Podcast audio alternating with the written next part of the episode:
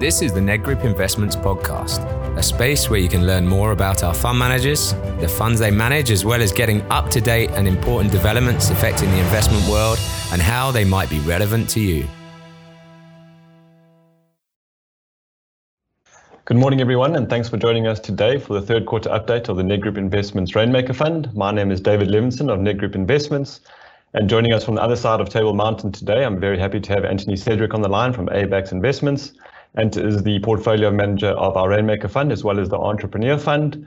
And of course, this quarter is going to take on a slightly different tone. As many of you are aware, on the 1st of September, we opened up the Rainmaker Fund to its 30% offshore allocation. So Ant will touch a little bit in terms of what they've been doing in the last month and a half, from stock selection and adding to the portfolio. The team at ABEX have been managing a global equity fund for almost 7 years now, and they've demonstrated their capabilities in terms of global stock selection as well as portfolio management. Of course, you are probably well aware of the format of these sessions. It will be roughly 15 to 20 minutes of presentation from Ant. On the right-hand side of your screen, there is a Q&A function, so please do post your questions during the course of the presentation, and at the back end, I will then ask Ant many of these as we can possibly get through. So without further ado, I'd like to hand over to Ant. Thank you, Ant. Thank you, Dave, and good morning, everybody. Thanks for the introduction. I've got a short time this morning. I don't want to try and cover too much, but certainly looking forward to talking about the significant change in the mandate that we've been able to take advantage of from the beginning of September. But if we look at the first slide, just a very quick update on where we are in the domestic equity market. No need to tell anybody in this audience, it's been a pretty unexciting place to be invested for quite a substantial period of time now. If you look at the chart that you see in the background there, that's just the JSE All-Share Index going back 10 years. The red line that I've drawn there is just at the 50,000 level. I think we closed last night at around 55,000. You can see for over 6 years now, we've effectively been moving sideways. And then in the more recent times, I've highlighted just the 30% drop that we saw in response to the explosion of the COVID pandemic worldwide, started in February of this year, 30% drop. And what we've also seen a substantial recovery from the low point, which was recorded, I think, on the 19th of March. For the last quarter, we've effectively been going sideways. The table that you can see there just shows the year-to-date numbers. You can see the All-Share Index is now down 2.5% year-to-date. And that within that, there's been a massive divergence in relative performance. You can see the resource sector over on the left-hand side, up just under 12%, has been the standout and really only place that there have been any decent returns to be earned. Both the industrial sector barely up, largely driven by the very heavy Naspers weighting, of course, and a very long list of companies that have underperformed. Financials have been very weak. You can see the property sector on the far right-hand side, the standout underperformer down 46%. And unfortunately, mid and small caps, I've got a slide at the end for Entrepreneur, have also been a very neglected sector and big underperformers for the year to date. If we look at Rainmaker specifically, look back, over the last couple of years, what has helped and what have been headwinds to the performance of the fund. A couple of positive points I'd note is the Naspers process combination with the unbundling of the process out of Naspers. It's now 21% of the portfolio. It's been a very strong performer. I can assure you it's not a position that we take lightly and are very, very aware of the size of that position and worry about it a great deal. Clearly, it's driven by the prospects for Tencent. Unfortunately, the market's still not prepared to attribute any value to the rump portfolio of assets that are held, although there have been recently some encouraging signs that management continue to prioritize and are very aware of this issue. It's the main bugbear for any investor, and are committed to taking further actions to try and unlock that discount. BAT and Raynet off a low point in Q4 of 2018 for tobacco, a time of great uncertainty, have staged a bit of a recovery. We have had substantial exposure to the resource or the basic material sector, as it's called today, primarily through Anglo American and BHP. Cumulatively, those are more than 10% position in the portfolio and have been for some time. And we've preferred those diversified miners to the mining producers, the direct mining producer exposure, which is something that we're always a little bit circumspect about, considering the amount of risk a pure mining producer, particularly a precious metal miner in South Africa, are exposed to. You know, having said that, it's not a sector that we dismiss simply because there's a great deal of risk and there's a great deal of unpredictability. And for the last 6 months, we've had the largest exposure to direct mining producers in South Africa than we've had in this portfolio, if I think back over the last 20 years. I think this will come back to be highlighted in a subsequent slide. We've had almost no exposure to the property sector, a fraction of 1% in Growth Point, which has been reasonably defensive, but really none of the others. We haven't owned any of the other stocks in the sector at all at any point in the last 10 years. So that's been a good thing in the context of the prior slide that I showed you. And we've had very limited exposure to discretionary consumer retail businesses, which we continue to feel will face tremendous headwinds, notwithstanding the short-term assistance they may get from the extension of the emergency social grant that Cyril Ramaphosa announced yesterday. So while those were all good, unfortunately, we didn't get it all right. Some of the positions that we had that have detracted from our performance been on the bank side. So we'd had a relatively big exposure here at the end of Q1 of this year, prior to the COVID crisis, where valuations we felt had got to a pretty attractive level. We were expecting not very exciting, but gradual economic growth out of South Africa. Clearly, the COVID pandemic has tipped that on its head completely. We did react quite quickly and have reduced our overall banking exposure and focused it purely into the higher quality names that we have a higher confidence in. But all of the entire sector has been very hard hit and has not staged much, if any, recovery yet. While you see the market has recovered quite substantially, you've got the banks and the discretionary retailers and the property stocks, even worse, continuing to languish at very low levels. We also had some Sasol exposure, which we bought thinking, or on our analysis, that the firm was through the worst of the difficulties of the Lake Charles project implementation. Unfortunately, even though it was 90% complete, the management of the company managed to screw it up even further, and that has detracted from performance, in particularly in Q1 of this year. And as a domestic equity fund, which Rainmaker has been 100% domestic equity up until the 1st of September 2020, we did have, we have to, build a diversified portfolio. We've been in more defensive things like that we felt will survive, that occupy niches where they're quite dominant. And the limited exposure, the entire sector has been very severely negatively affected by COVID, and we haven't managed to escape it completely, despite being in what we considered relatively defensive positions. And the notable ones there were CUP and Bidvest. So where are we now? This is an update of a slide that I think hopefully many of you have seen already before. A message we've been communicating in that first list of things, or what do we need, for prospects for domestic equity to be getting a little bit more exciting and a little bit more positive, and what were the problems that we were facing. I'm not going to ask you just to glance through that list. I think you've seen it before. For 2018 and for 2019, these have been issues that have worried us. These have been things we've been looking for but have found no evidence of improvement in.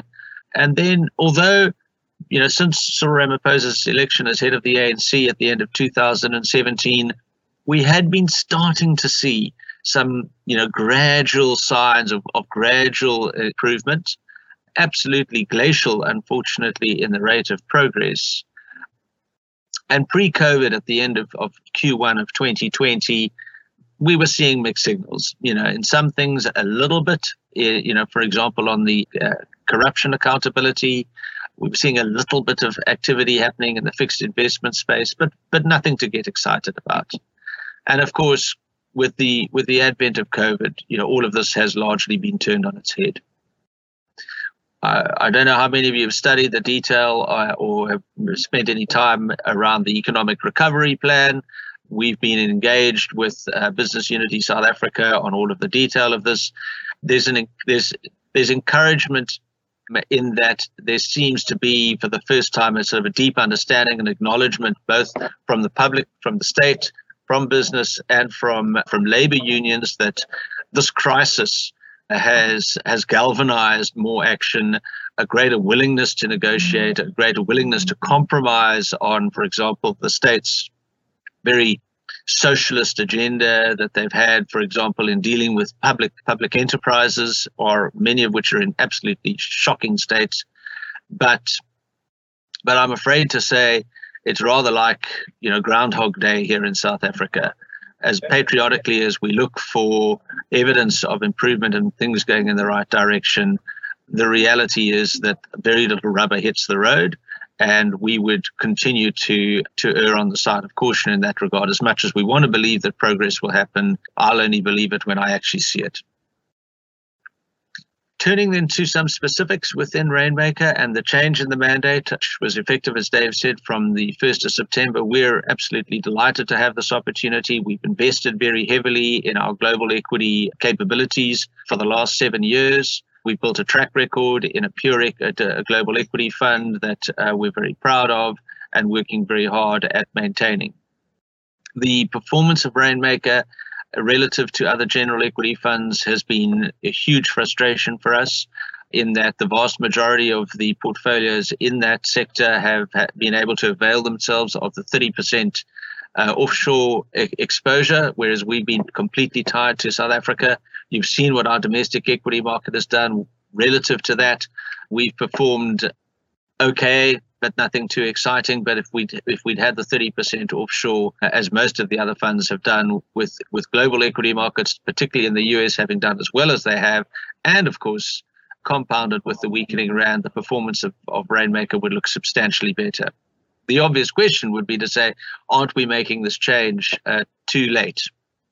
Based on the comments I've just made with respect to the outlook and the prospects for our domestic economy, we certainly don't think so. And we've taken full advantage of the rand, which is appreciated by 14% from its weakest point this year in April, where it got to over 19 to the dollar. We've used this period of the last 6 or 7 weeks. Looking at the details this morning, the fund is now 18.5% is offshore. How do we manage it? Well, it's not just 70% Rainmaker, 30% ABEX Global Equity Fund, and we don't want to use the offshore budget to buy rand hedges that we can do here in South Africa already. The good examples there being British American Tobacco and Naspers. We're not going to sell the Naspers and buy 10 cents offshore, particularly with the huge discount that's there. And that's reference also to the point of double dip. What do you get extra? You get direct exposure to our best international ideas. These are obviously going to be positions held also in our pure global equity fund, but a little bit more intelligently with respect to the composition and the direct holdings that you'll find in Rainmaker. Already, some of the names that are held in the portfolio are listed there: Amazon, Alibaba, Anhui Conch, which is the biggest cement producer in China, Microsoft, Samsung. I think you'll be familiar with those names. Moncler was a very interesting niche luxury goods business that has been a huge success for our fund, and which we're still very excited about how much it can grow. The rest of the names you might be familiar with, and I'm looking forward, together with Steve Minnaar, who is our lead in the global equity space, sharing some of the details of some of these very exciting businesses with you on future quarterly commentaries and presentations. Where have we raised the money from to achieve this? Largely out of reduction of banks exposure, the little remaining retailers that we did own. There's no need to own an industrial holding company like Remgro, for example, which was sold out completely, and generally across the other local things. What largely stays the same is the holding in Naspers and Tencent, British American Tobacco, and we still have a very big exposure to the domestic basic materials sector, which we expect to benefit tremendously from a weakening rand and still stronger commodity prices. So looking at the fund and some of the substantial changes that you can see from a sectoral basis between July and October, so this is right up to date, this is not just as at the end of September, you can see The basic materials component remains largely intact, as does the industrial rand hedges, which is predominantly, as I've already said, Naspers and British American Tobacco. But you can see the domestic side, the left-hand side of that pie chart, the financials, domestic and other, and domestic consumer have all dropped substantially to make space for the global equity component that's come into the portfolio. Looking at the top 10, the holdings between the funds, just a couple of points to note is you'll notice for the first time there's a direct name, Alibaba, which has come into the top 10 holding. I also can show you cumulatively, we own all the platinum stocks. Cumulatively, they're 7.4% of the portfolio. You can still see the big exposure to Anglos and BHP, and the relative to where we were a few months ago, you can see the exposure to FirstRand, Standard Bank, and Sanlam are all substantially lower. Before we move on to questions, just a couple of comments on Entrepreneur. You'll recall from the second slide of this presentation that the mid and small cap space has been particularly hard hit in so far year to date. That's not really a great surprise to us, considering the decline in economic growth prospects that's happened for our domestic economy. If I look at the quarter, the standout performer has been our large exposure to Royal Bafokeng Platinum, as well as Afrimat, which is largely an iron ore producer. More than 50% of their profits come from an iron ore mine today, in comparison to just the pure quarrying business that it has been historically.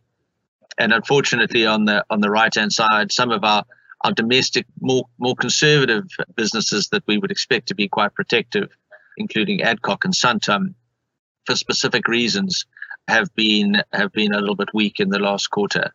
If you get the chance, I'd encourage you to read the Entrepreneur Q3 quarterly commentary, where we go into some detail around why we like both and continue to like both Royal Bafokeng and Santam in the portfolio. Naspers, as you know, is a peculiarity of this portfolio that is an historic situation, and despite our frustrations around the tremendous discount that's trapped in the structure, we are slightly more encouraged that before the end of the year, we'll see another announcement from the company around a step aimed at tackling, unlocking the discount in the structure. We remain hopeful, and we'll see whether that comes to fruition. So very, very, I know time is short with this thing, and I don't want to avalanche you with too much information. So let me pause there and see if there are any questions. Excellent. Thanks very much for that thorough presentation, Ant. We had a few initial questions coming in regarding performance at the start of the presentation. You did touch on that in subsequent slides, but I think it's probably worth having a relook again. I mean, you made the comment about Rainmaker focusing purely on SA historically, and if we were to rewind sort of 24 months or 2 years ago, the Rainmaker was probably performing quite well in terms of its category and has really struggled probably in the last 18 months or so. And then another comment around the funds that have performed relatively well in that category that have been SA only focused, I imagine a lot of them were probably overweight, and a lot of their contribution came from the resource sector and more focused mining companies, whereas Rainmaker has typically stayed away from those and preferred some of the diversifieds. You did comment on adding a lot of the PGM basket stocks recently, so maybe talk a little bit to those comments around performance and maybe a sense in terms of comfort that incumbent investors can have in ABEX and the process going forward. Thank you. Thanks, Dave. So I think those comments are entirely accurate. You know, if we'd had only Anglos, BHP, Naspers, and some gold shares and some platinum shares at very big exposures, we would look like heroes. I think that's not our approach, to be that aggressive. We really don't like the volatility and the unpredictability of mining producers. You can look like a hero in gold shares one day and a complete zero the next. You know, having said that, we think that the platinum producers at the moment are printing money with the rhodium price, particularly where it is. They are, you know, poor cash is pouring into these businesses, and they're going to pay down the debt. I think for us, the interesting thing is going to be how they're managing costs when we next see them in the next quarter, which they've been notoriously bad at doing, and how much debt has come down. So for the time being, for us, are very aggressively positioned. You can see the weightings that we have now. I know that the funds that are at the top of the table have had multiples of that degree of exposure in their portfolios, and I congratulate them on having had the courage to do so.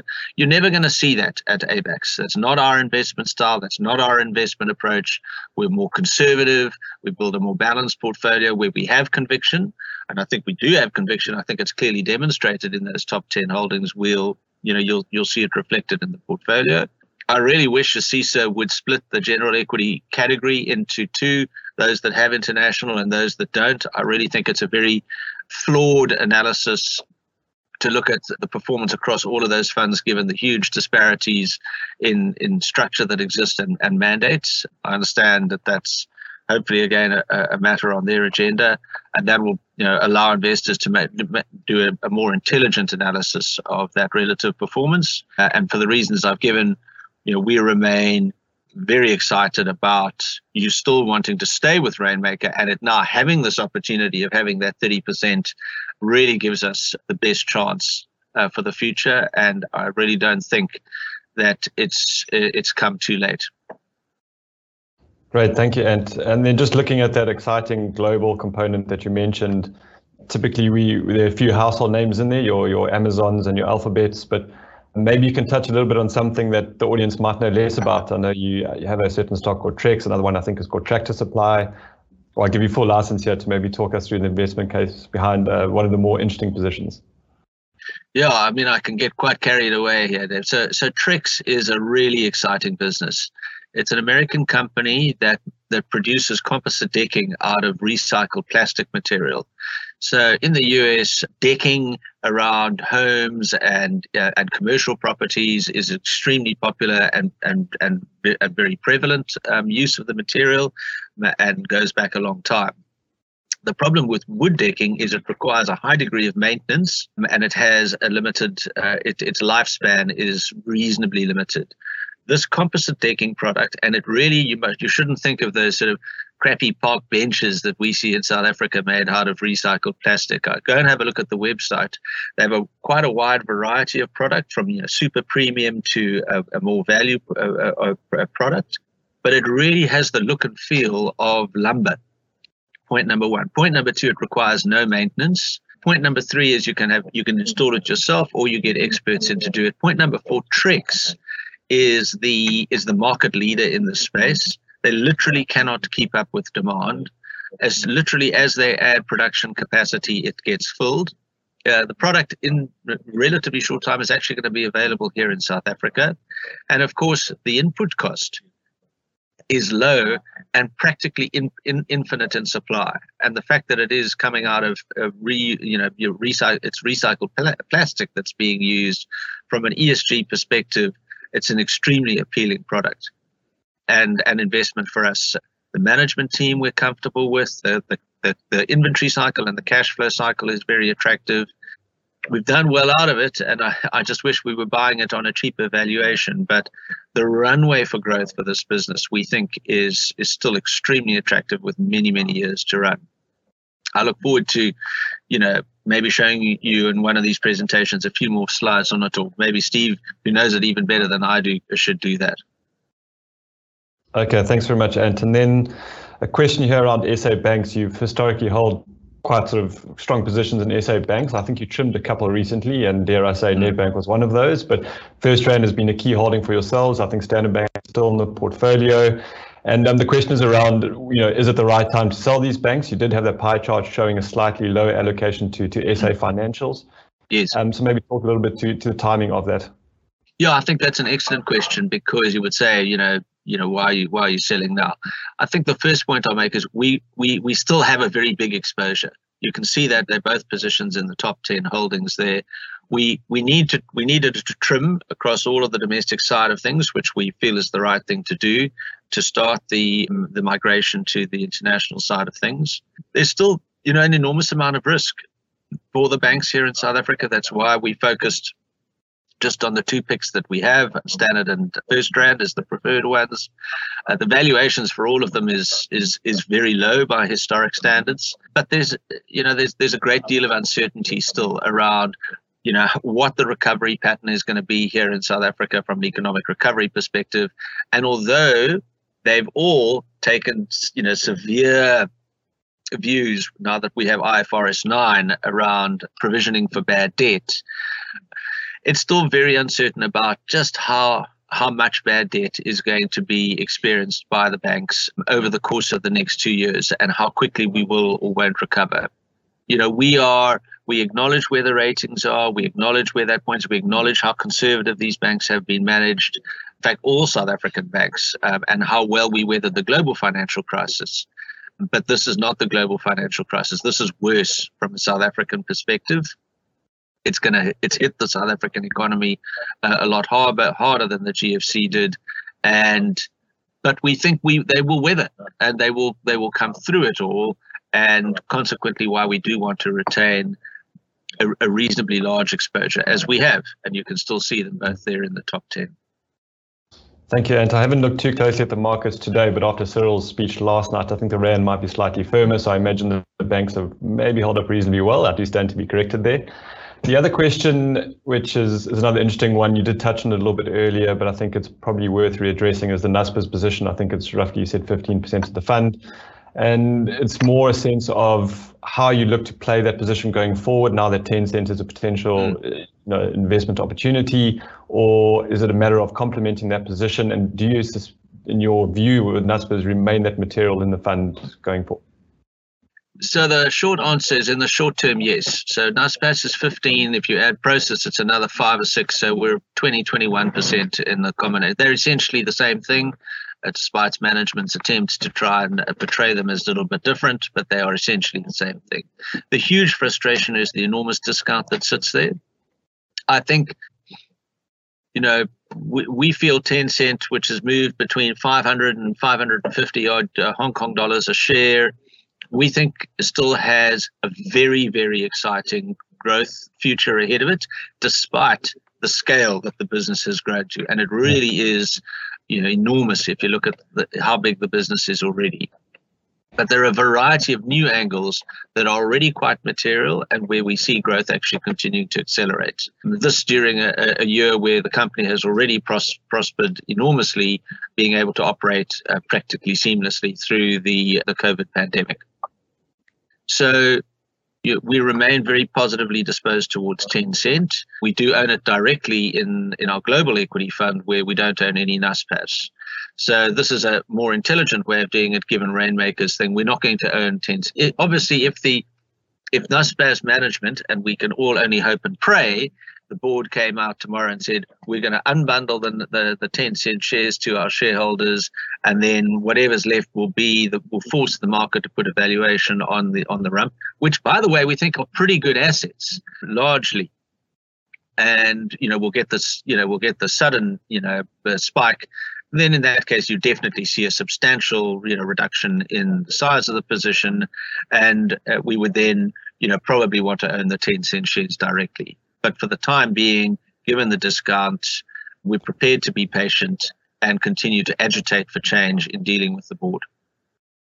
Great, thanks, Ant. And you made a comment earlier about Trex and using sustainable products in terms of decking. And we've had another question come through here. I know you guys performed really well in our annual sort of ESG or responsible investment review, and the comment was around plastic as a I guess an alternative for binding as opposed to bitumen in the tar process. Yeah. At Nedgroup Investments, we also get a fair amount of questions around renewable energy and how South African investors can get access to the renewable energy program in South Africa, and it's currently been quite difficult. So Cyril did announce, I think it was 12 gigawatts or 12,000 megawatts additional to the grid, which I imagine a large chunk will come from the renewable space.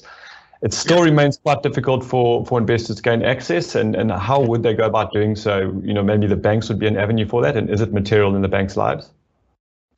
It's not really. It was interesting, overnight I saw Standard Bank had responded to a question around the, you know, what proportion of their loan book is exposed to, you know, fossil fuel consumers, whether it's coal miners or, and that I think the number was 6.5% of their loan book.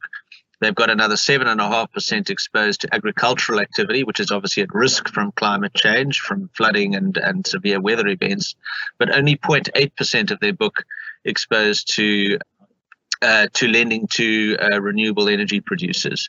So the industry is still largely in its infancy here in South Africa. We expect it to grow substantially. Clearly, with the big electricity consumers, like the mines, for example, for them now to be able to self-provide is an extremely exciting development, both for shareholders and obviously for those businesses themselves, that they become less reliant on Eskom. But you're right, Dave, there's very limited exposure.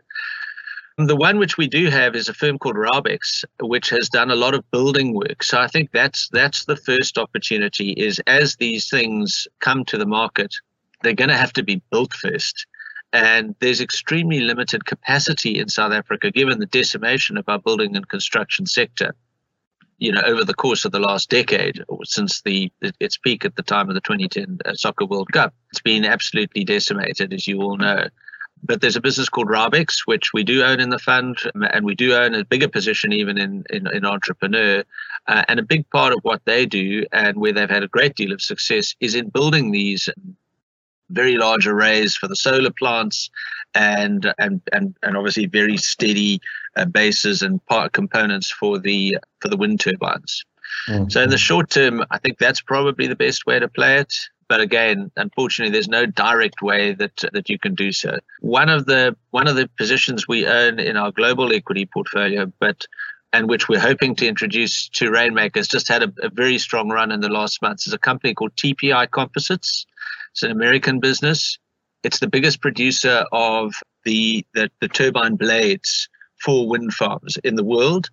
It's had a bit of a difficult time, up and down time in the last couple of years, around some manufacturing changes that they've had to implement. But it's a firm we follow very closely. We do own it in the global equity fund, and it's certainly very much on the bench, and one we're watching closely to buy for Rainmaker with the global mandate we have now. Great, thanks very much, Ant. Unfortunately, we are a little bit short of time, and on that ESG discussion, I know you wrote quite a substantial piece on Santam, which has drawn quite a bit of attention in the wake of COVID. So if those listening can afford that third quarter commentary on Santam and your view on that. Unfortunately, like I mentioned, this is all we have time for today. Ant and his team are always really available to chat to clients, whether it's about performance or the portfolio going forward. So please do get in touch with your Nedgroup Investments relationship manager should you like to chat to ourselves or Ant and the team. Like I mentioned, they're always happy to chat to yourselves.